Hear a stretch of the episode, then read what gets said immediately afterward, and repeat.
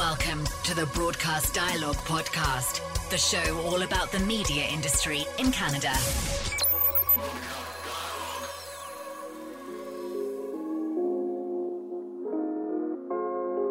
Today's topic on Broadcast Dialogue, the podcast, is pylon antennas for F M broadcast. And in regards to this, the vast majority of U H F, North American broadcast antennas today, are slotted cylinder pylon antennas. Unfortunately for radio broadcasters, their narrow bandwidth characteristics were impractical for passing full band F M signals. But that has changed. And to discuss this, we bring in President of Dielectric, Keith Pelletier. Keith, welcome to the podcast. Thanks, David. As always, it's great to be part of your podcast and looking forward to this discussion. Okay, well, we'll talk F M pylon antennas in one second. Just wanted to congratulate you. In your twenty-fifth year with Dielectric, you have become the president of Dielectric in their eightieth year. So congratulations to you and to Dielectric. Now let's move on to F M pylon antennas and what was done so that this can apply for F M broadcasters. Yeah, so if you take a step back and look at what we've been able to do with the pylon antenna, the pylon antenna was originally designed as a single channel U H F antenna well over fifty years ago by R C A, uh, which is the technology that we adopted and brought into our house uh, within Dielectric in the mid nineties. And I think if you look at the progression of where what we've done with the pylon, you know, for the past fifteen years or so, we, we've been trying to get more and more techniques on the U H F side to gain bandwidth and, and flexibility to the end users, our, our broadcasters. So given all of that, we have continued to develop our U H F product line. Fast forward a little bit into, you know, twenty seventeen, where we started the repack deployments.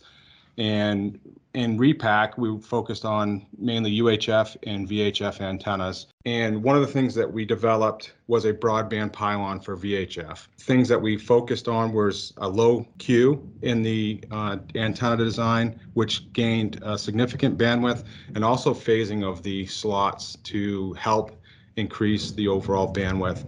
Quite a few papers have been done uh, by John Shaler, our Vice President of Engineering, to show some of those techniques and, and how we got there. And as we were going through repack, we said, you know, let's take a step back and, you know, why why not develop some of this stuff uh, for the F M broadcasters? And the T L S V broadband, which is a high band V H F, channel seven to thirteen, which we deployed over ninety antennas, or one hundred thirty antenna modules, four bay modules of that slotted pylon. Uh, so it's, you know, it's proven, it's reliable, uh, been a great product to add to our portfolio. We started looking at the feasibility of how can we do this at F M?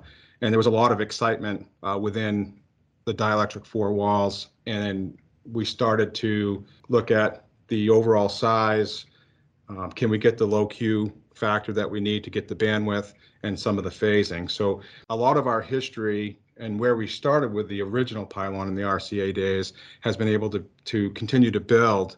And one thing that I I've always said is, you know, we don't necessarily care, you know, if it's F M, V H F, or T V.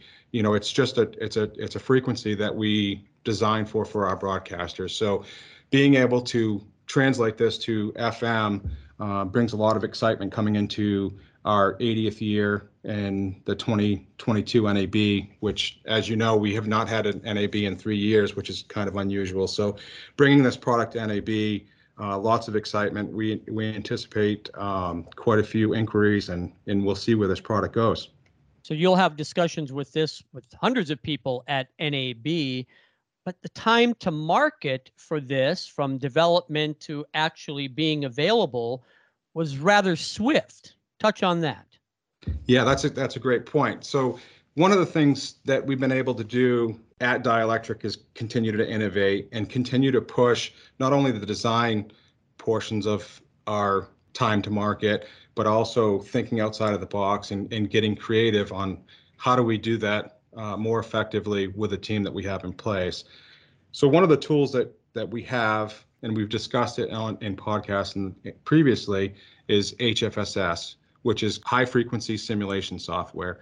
So over the repack days, we were able to use this as a core design to get, you know, over a thousand pylon antennas out the door to meet our repack needs of our customers in the in the United States and Canada. So one of the things that we continue to do is develop that tool, understand how to util- utilize that tool. We've developed a team of what I call power users that are really efficient uh, within this tool. So twenty years ago, if you look at the product development, this tool was maybe in its infancy at best. And a lot of the ways we were doing this is with a lot of calculations and a lot of working with our machine shop to make the initial design, modify the design, and keep tweaking it until we got the end result. Time to market was significant because of the, the delays in working with the different departments and, and being able to get that product out the door.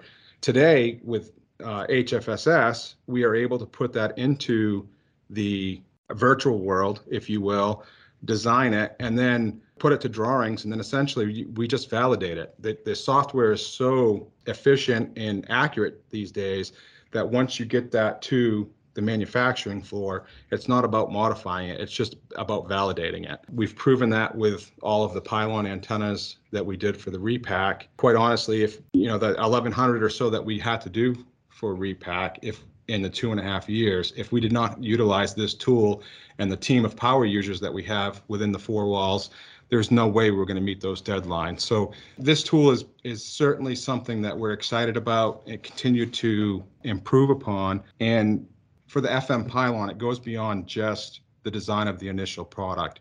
We're also able to use it as a azimuth pattern tool, you know, whether the customer has a uh, F M protection that we have to meet, or they want it in, in, in an omnidirectional pattern. We can put the F M pylon or our ring styles into this software package and quickly develop azimuth patterns. So taking it outside of an anechoic chamber, which is technically what we've been doing for the past numerous decades, and put it into the virtual world, our power users are able to draw the simulation, come up with the solution the customer wants in, in a matter of, you know, hours versus, you know, weeks of tweaks and adjustments. So our time to market, you know, both on pattern develop, development and also antenna or combiner development, is relatively quick because of how we went about uh, utilizing this tool, developing and putting in time to our resources to make sure that they fully understood it and became a power user.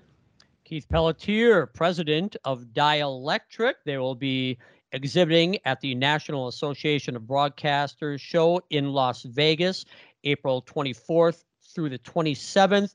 Uh, let's touch on what we will see from Dielectric in addition to this at the N A B. Uh, Keith. A lot of focus on the on the F M side. We talked touched base on the F M pylon. We are also uh, showcasing our ability to do pattern studies within H F S S, as we discussed briefly, on our whole entire portfolio. We think that's a complete game changer.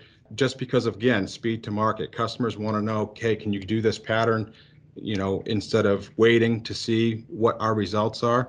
Um, they're going to be able to get those results relatively quickly compared to what they're used to uh, within the industry. And also that package is going to solve the best footprint that you can get on an anechoic chamber or a far field range. Typically you, you meet the requirements, and when you do, you stop.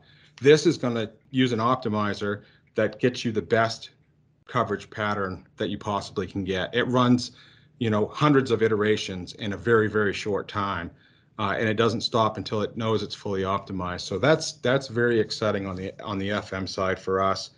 Uh, in addition, we've also focused uh, on single frequency networks and A T S C three point oh. So we've got a complete product portfolio that uh, we've developed using some of these tools that we've been talking about during this podcast. And we've worked with the consultants and broadcasters on what their needs are. So we believe we have the most robust uh, product portfolio for three point oh services uh, moving forward. So very excited to talk about uh, that, and just excited to be out to N A B again. I mean, it's been three years since we've been out there.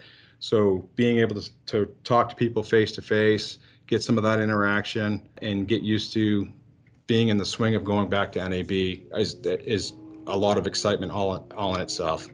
Keith Pelletier, president of Dielectric. Check them out at dielectric dot com. Keith, uh, thank you for joining us on Broadcast Dialogue, the podcast. Always a pleasure, David, and look forward to uh, future podcasts.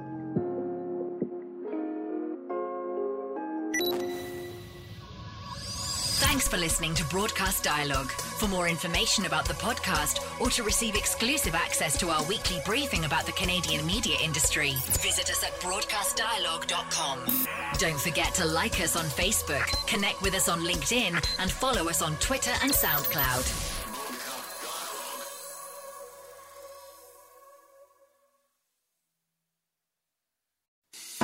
I'm Matt Cundall, host of the Sound Off podcast, the show about podcast and broadcast. Since twenty sixteen, we've been speaking with amazing people who have populated your ears for decades. Legendary broadcasters, research wizards, talent experts, podcasters, voice talent. Almost four hundred stories, all for free. Subscribe or follow the Sound Off podcast on Apple Podcasts, Spotify, Amazon Music, or at sound off podcast dot com.